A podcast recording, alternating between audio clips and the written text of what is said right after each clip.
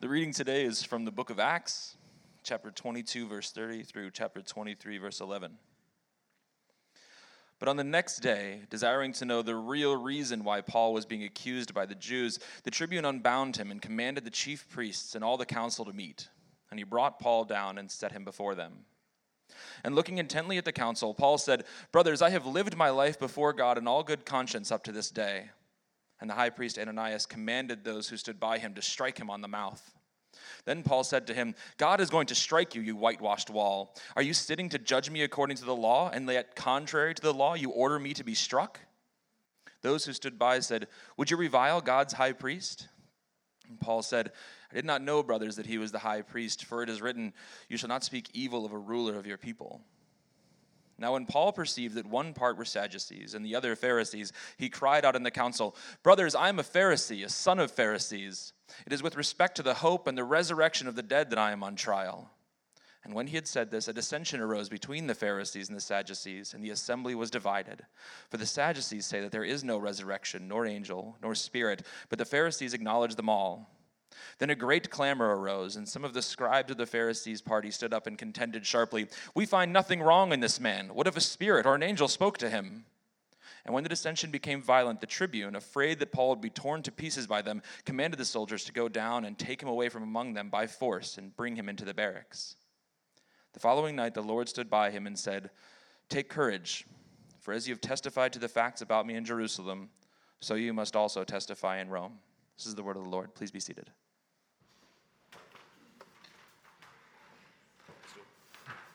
No, I don't need the stool. He's fine.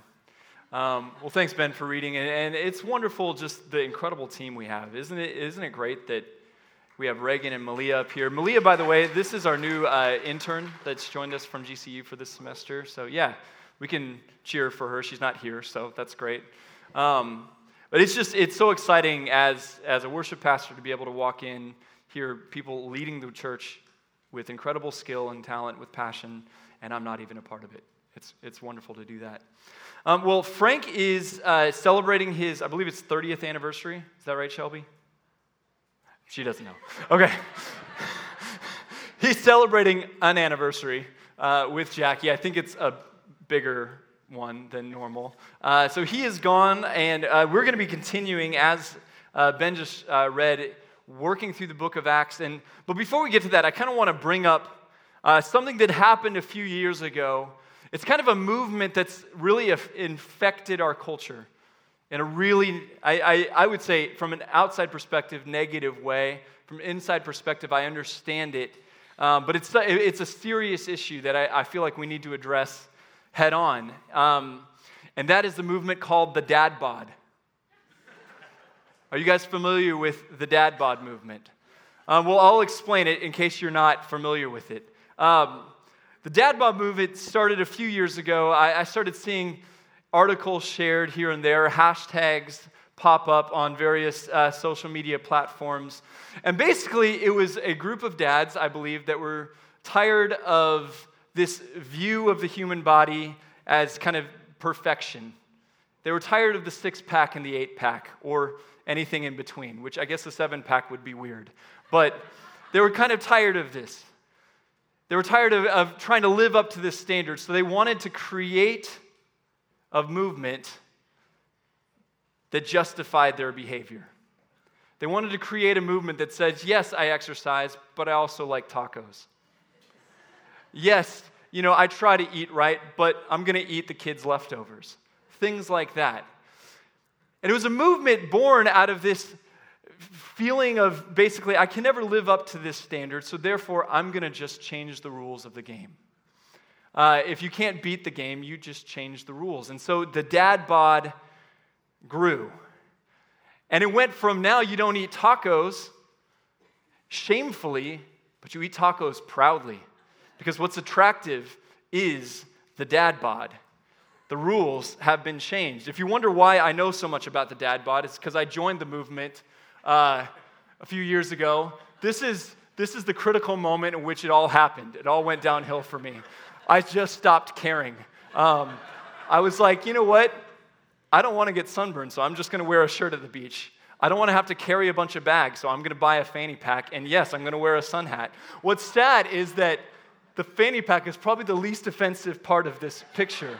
and another thing I just want to point out is uh, I'm not sure which is worse the fact that I wore that to the beach or the fact that Tras Meso, Trelo, and 38 others, Tras Meso, by the way, is Stephanie Shoemate, that they liked this picture. I'm not sure which is worse. Um, and I think, I think Stephanie actually made the picture bigger somehow, so you can show that one. It kind of looks like a Thomas Kinkade photo. Um, but, anyways, we can take that down. This is weird. Um, the dad bod is a movement that basically was born out of this reality. Yes, please take this picture down. this reality that there's a standard that so many people felt like they just couldn't live up to. So instead of reacting shamefully or however we react, we just changed the rules of the game and justified our reality. Thus, the dad bod was created. I bring that up not because we really need to understand the dad bod. It's a really weird and, and silly movement that I think was really propagated just by dads. Um, but I think it's a really great insight into how we justify behavior. And that's what we're going to look at today. The, the story that we're going to look like has three main characters, and all of them believe that what they're doing is right. All of them believe in their hearts that they are justified in how they are acting. And see, this is the reality of how we live our lives. Paul writes about it in, in, the beginning of Romans that the law of God has been written on our hearts. So we are enter into this world understanding that there's this standard of righteousness. Understanding that we are to live into God's standard of righteousness. But if we have lived for any period of time, we know that that is impossible that we can't live into God's standard of righteousness, and we are met with basically two options. We can either respond with hopelessness, or we can develop a different narrative. We can come up with something that we can justify ourselves in, that we can make ourselves right in our own eyes in. I'm going to call these a self justifying narrative. See, because the truth is, when we do things, even if we know kind of by the normal standards of things that it's wrong. We rarely do things that we know are wrong and that we can't justify to ourselves. Deep down, how we act is very much so in line with what we believe. We act in a way that we justify. So, for example, uh, the, the person who, uh, you, you, can take it from all, all extremes. Uh, uh, divorce is oftentimes fits into this narrative. We know kind of holistically that divorce is not a good thing, but in our certain perspective, we say, well, happiness, and my happiness, though, is the overarching narrative. So the collateral damage is okay. Uh, this is what we see in, in a very extreme form through things like white supremacy or radical terrorism and things like that. What makes those things so dangerous is not because they're doing things that they know are wrong, but they're doing things that they believe are right. And this is the nature of human behavior. When we are doing things, we're ultimately doing things because deep down inside, we believe that they're right. And we don't believe that they're right because they fall in line with God's law. It's because we have created a different standard. We've changed the rules. And everybody lives this way. Everybody has some deeper narrative that they're living into, some deeper thing justifying why they do what they do. And it's important that we see this, and why I'm spending so much time in this is because it's going to be easy as we kind of walk through this passage to think that there is a clear good guy and that there are clear bad guys in this. But it's not that simple. And if all we do is recognize, for example, the Sanhedrin, the, the Jewish leaders, as just bad guys doing bad things, or the Romans as just bad guys doing bad things, then we're going to miss the deeper dilemma that we're faced with and how easy it is to slip into a self justifying narrative. So, let's actually talk about the passage. And this is an extremely long passage that we're looking at. It's going to be Acts 22, 30 through all the way through 24, 21. And because of that, I'm actually not going to read it. I want to encourage you guys to read this on your own. I'm going to summarize it and then I'm going to come back to certain sections to talk about it. It would just take too long to read for our purposes here. Um, but basically, kind of, we, we read the first part, we heard the first part. Paul is now basically on trial. He's been brought into Roman custody. And Paul is going to be in Roman custody for the most part for the rest of the book of Acts. This is kind of the beginning of the end of Paul that we're studying. And he's brought then by the Romans before the Jewish council to kind of see okay, what is it that the problem is? And he comes in there. He says, I've been justified in what I do. I, I, I live according to the law. Somebody hits him. He rightfully talks back. And then he realizes that he's talking back to the high priest and he apologizes for it. Now, Paul, as we've also seen, is an incredibly shrewd man. He is very wise. And he recognized that there were both Pharisees and Sadducees present in this thing. So instead of even really fully making his defense, he just decides to turn them against one another. The Pharisees believe in angels, they believe in the resurrection. They actually have a theology of kind of afterlife and resurrection and stuff like that. The Sadducees were really more basically kind of kind of agnostic theists. They were traditionally Jewish, but didn't really believe any of that stuff. So they didn't believe in miracles, they didn't believe in visions, they didn't believe in the resurrection. So Paul stands up to say, I'm on trial here because of the resurrection of the dead, which ultimately turns the Pharisees and Sadducees against one another. It gets crazy, and the Roman tribunal brings them out. Jesus ultimately, uh, kind of at the end of this, and we read this, will come to him and comfort him and say, you know, just as you're doing this here, I know this is scary, just as you're doing this here, you're going to do this in Rome and gives him comfort in the midst of that. From there, there is a plot uh, kind of decided on to kill Paul. Uh, it says over 40 uh, basically members of the Jewish party kind of hatched this plan. They're going to call Paul back. They're going to basically call the Roman tribunal in the morning, say, hey, Paul needs to come back. We need to finish this trial. Yet on the way, they're going to be waiting in ambush for Paul to kill him. Now, Paul's sister, who's apparently, this is the only time we ever hear about her, Paul's sister is apparently in the area at the time. Paul's sister's son overhears this plot and warns Paul and warns the Roman tribunal.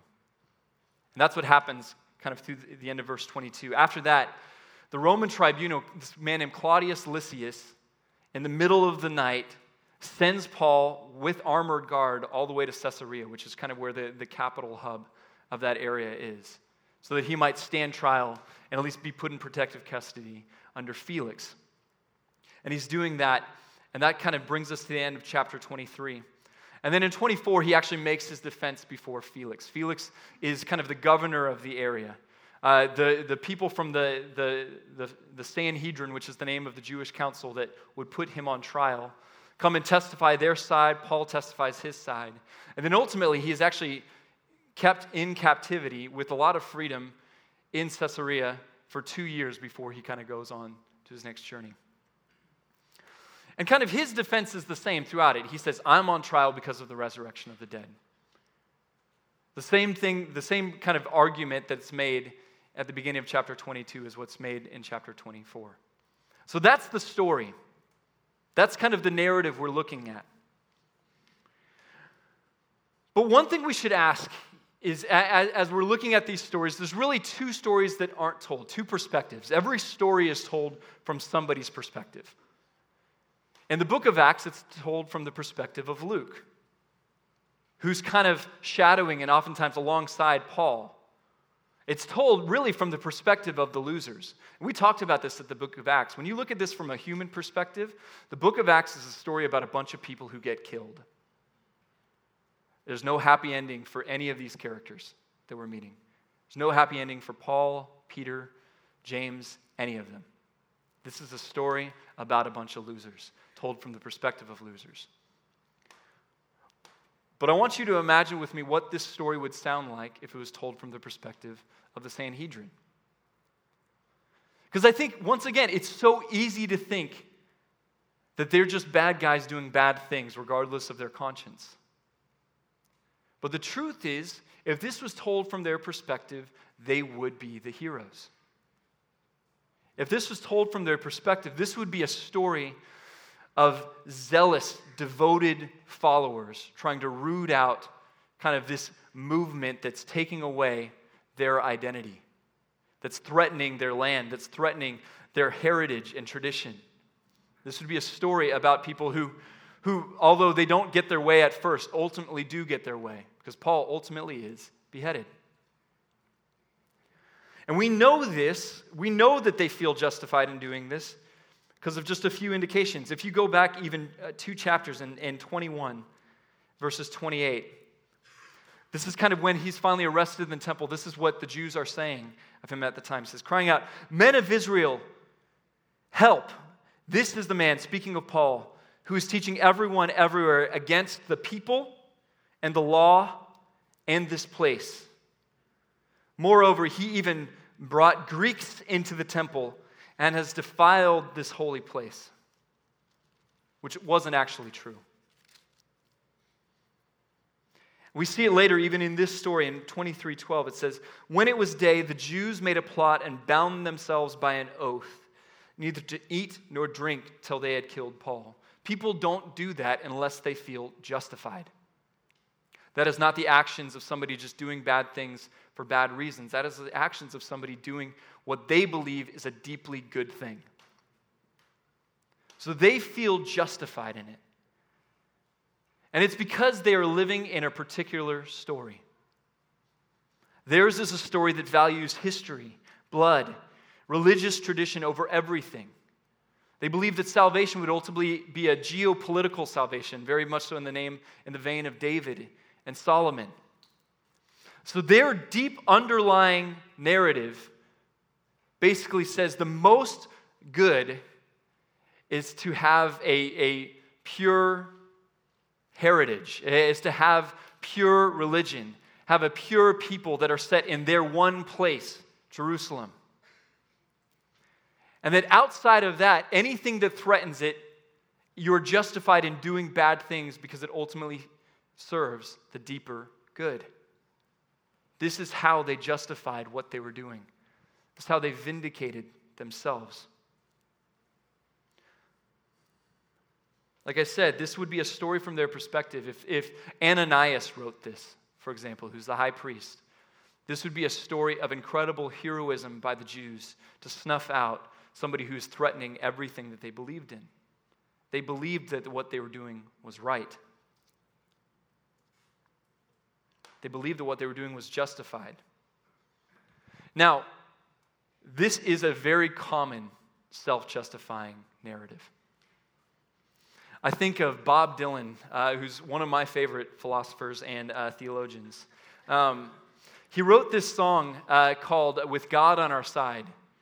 And it's basically looking at this issue where we kind of subvert God to serve our own ends, to justify terrible things that we do by saying, Well, I'm able to do it because God's on my side, because my religious tradition is on my side, my heritage, my zeal and love for that tradition, that law, anything.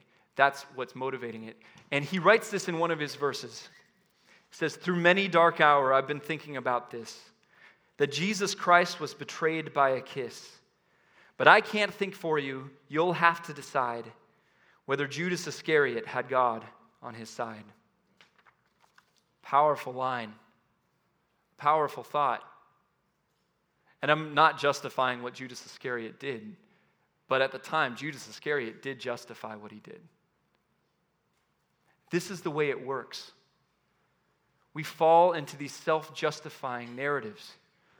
And what we're looking at today are two of many. But I think it's important that we understand how these things work because these are probably the most deceptive to the church. Because this is a narrative that shows up in the church. This idea of religious zeal to tradition. What's funny, and uh, it's not funny, what's interesting is there is no mention of God by the Jews in this. What they are offended by was that he went against the law, he went against their tradition, he went against their blood, and he went against their land. Never once do they say that he went against their God. Now, maybe they assumed that, but it's interesting that that's not what they start with. But this is a narrative that shows up in the church all the time. Um, Fyodor Dostoevsky wrote this book called The Brothers Karamazov. And in the midst of this book, there's kind of a parable that he tells called The Grand Inquisitor. And it's to basically talk about this very thing. Uh, it, it, although the story takes place in uh, kind of 18th century or 19th century Russia, he basically tells this parable through 16th century Spain. Basically, Jesus shows up in some village in Spain in the 16th century and begins being Jesus. He begins teaching, he begins healing, he begins forgiving people's sins, modeling love and grace and mercy towards people. And in this story, the, a, a cardinal of the church shows up, a grand inquisitor, and he arrests Jesus and he puts him in jail. And he ultimately goes through this series of questions accusing him of basically disturbing the peace that they've been able to withhold.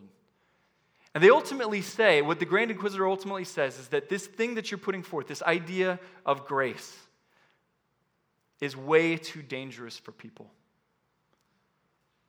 That if you want people to be happy, you need to control them through religion. Control them through kind of this idea of either moralism or church membership or dedication to these things. It was the same argument that we see put forth by the Pharisees.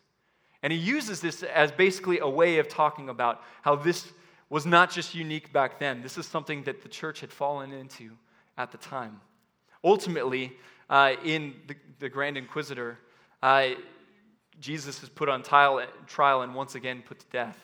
It's a really sad and powerful indictment of what had happened at the time to how people had turned something that was so good and turned their back on it and replaced it with a, another narrative, a narrative that justifies themselves.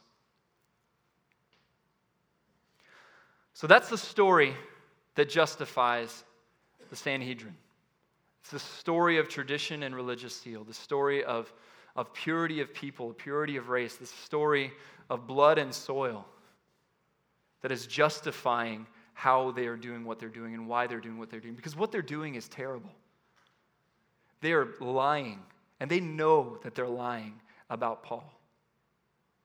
They are lying about Paul so that he might be murdered. What they're doing is terrible, but they feel vindicated because they are so deeply enmeshed in this deeper narrative. Now let's look at it from the story, from the perspective of the Roman tribune. This could have been written another way as well. This could have been written from the perspective of Claudius or Felix. And once again, if you were to read that story, that version of it, I guarantee you the Romans would be the heroes. That what they're doing, they feel justified in it, they feel vindicated. If you look at, Roman, at Acts 23, verse 26 through 30, so this is the letter that Claudius writes to Felix to be sent with Paul as Paul is fleeing in the middle of the night under Roman, uh, under Roman guard. It says, Claudius Lysias, to his excellency the governor Felix, greetings.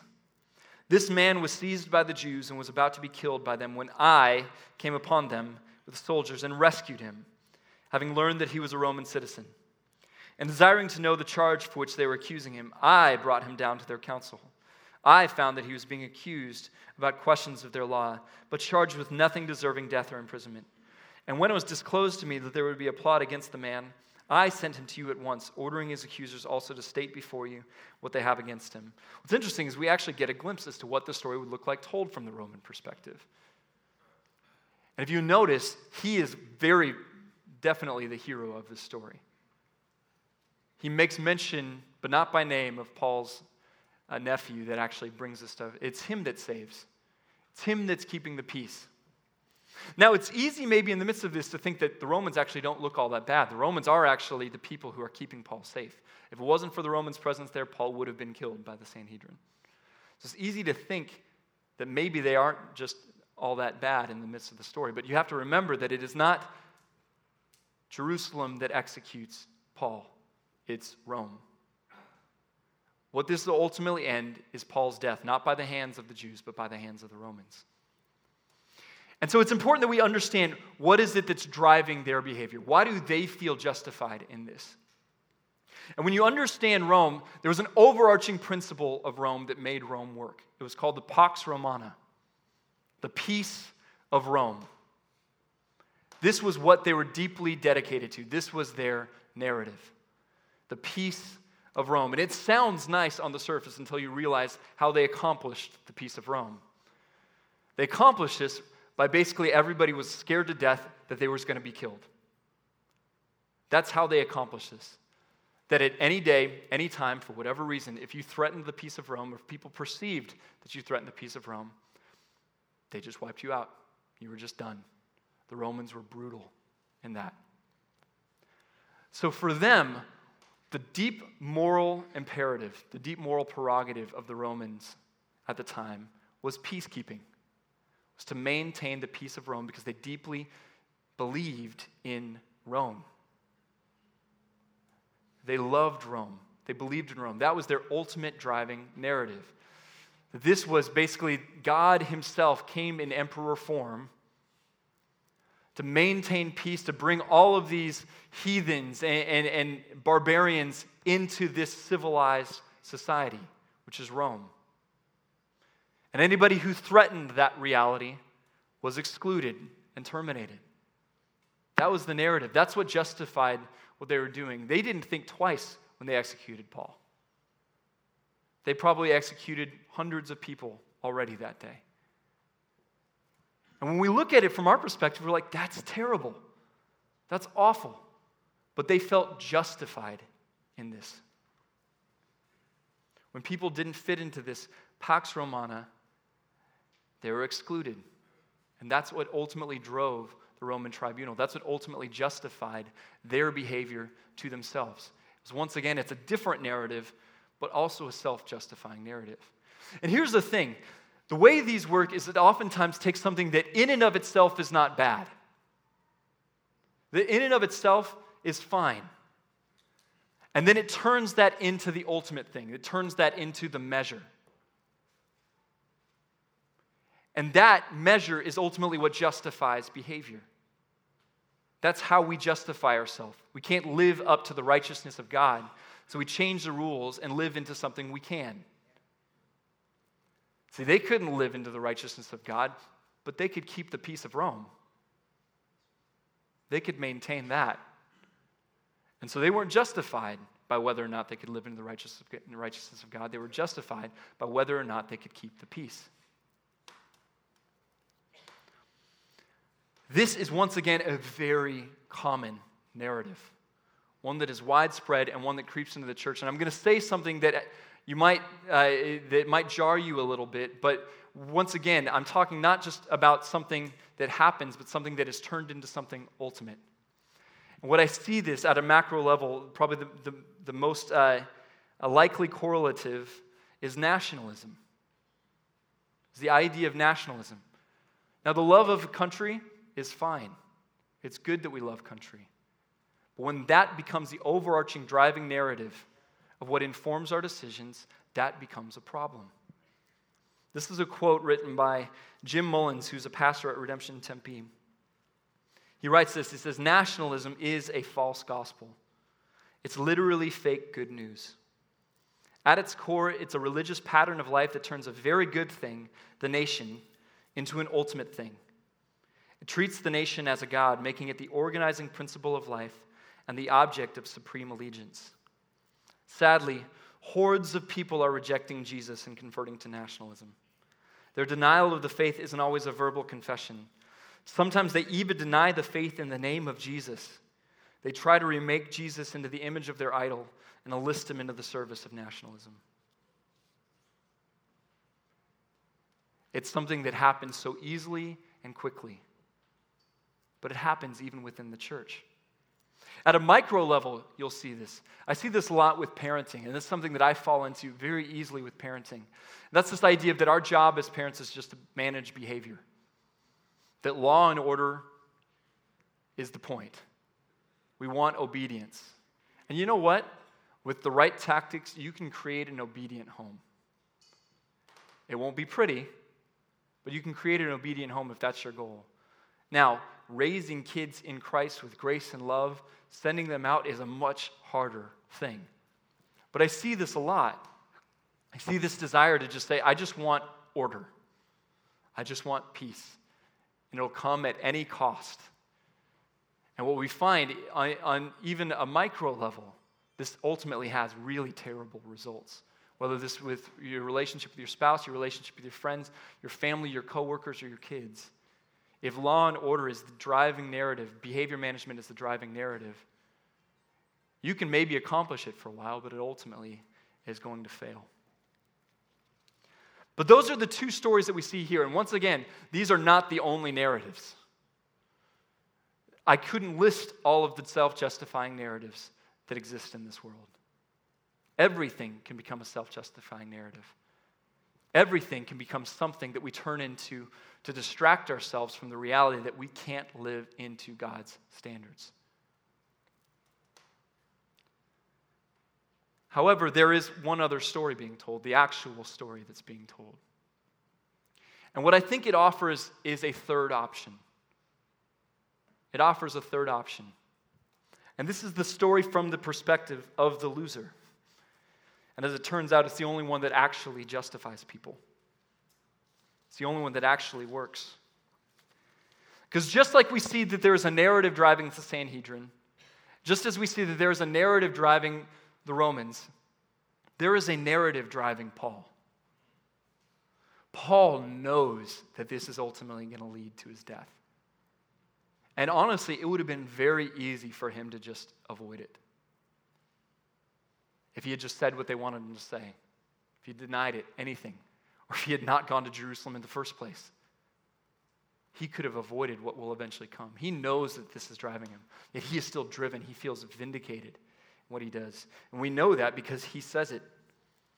In 23:1 it says, "And looking intently at the council, Paul said, "Brothers, I have lived my life before God in all good conscience up to this day." He feels justified in what he has done.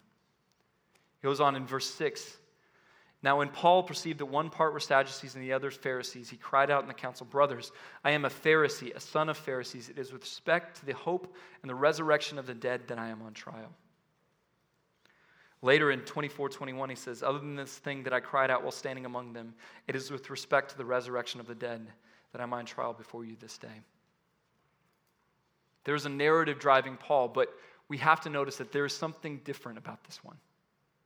Something different about this one than any other narrative that drives any other human behavior.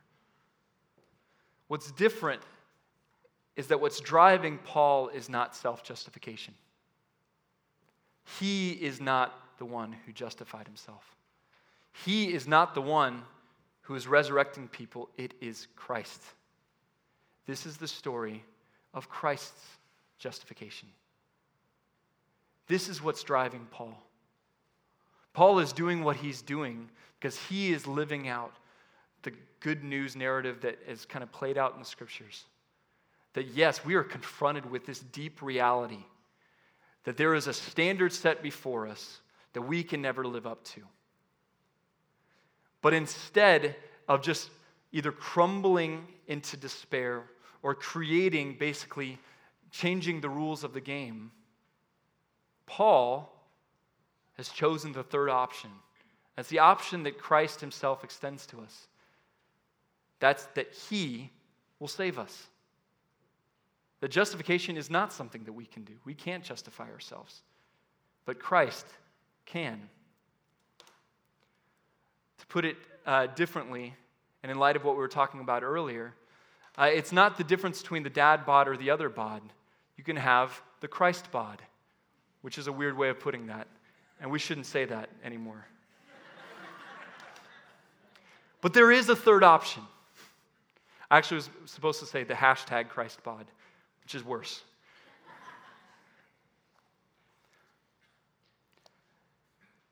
And this narrative becomes a problem. This reality that Paul is not there because he is justifying himself. He's not there because he's living up to some standard that he has set for himself. He's not there because he's trying to protect heritage or tradition. He's not there because he's living into the moral imperative of the Pax Romana. He's there because Christ saved him. He's there because Christ redeemed him. He who was once an enemy of God, living that enemy reality out out of zeal for what he thought was important. And Christ stopped him and he saved him and he redeemed him and he brought him into his mercy and into his love and into his grace and into his power. That's what happened to Paul. The reason why Paul does stuff is not because he did something for himself, because somebody else did something for him. And if you realize how that shapes Paul, you realize the power of the good news of Jesus Christ. But this is a problem. See, the, the Pax Romana and, and kind of the, the, the adherence to Jewish tradition and law, for the most part, can coexist as long as they kind of stay in their lanes. This doesn't coexist with those narratives. The good news of Jesus just it, it, it is a cancer to those narratives. This idea of piety and purity justifying them. The reality of Christ's salvation just levels it.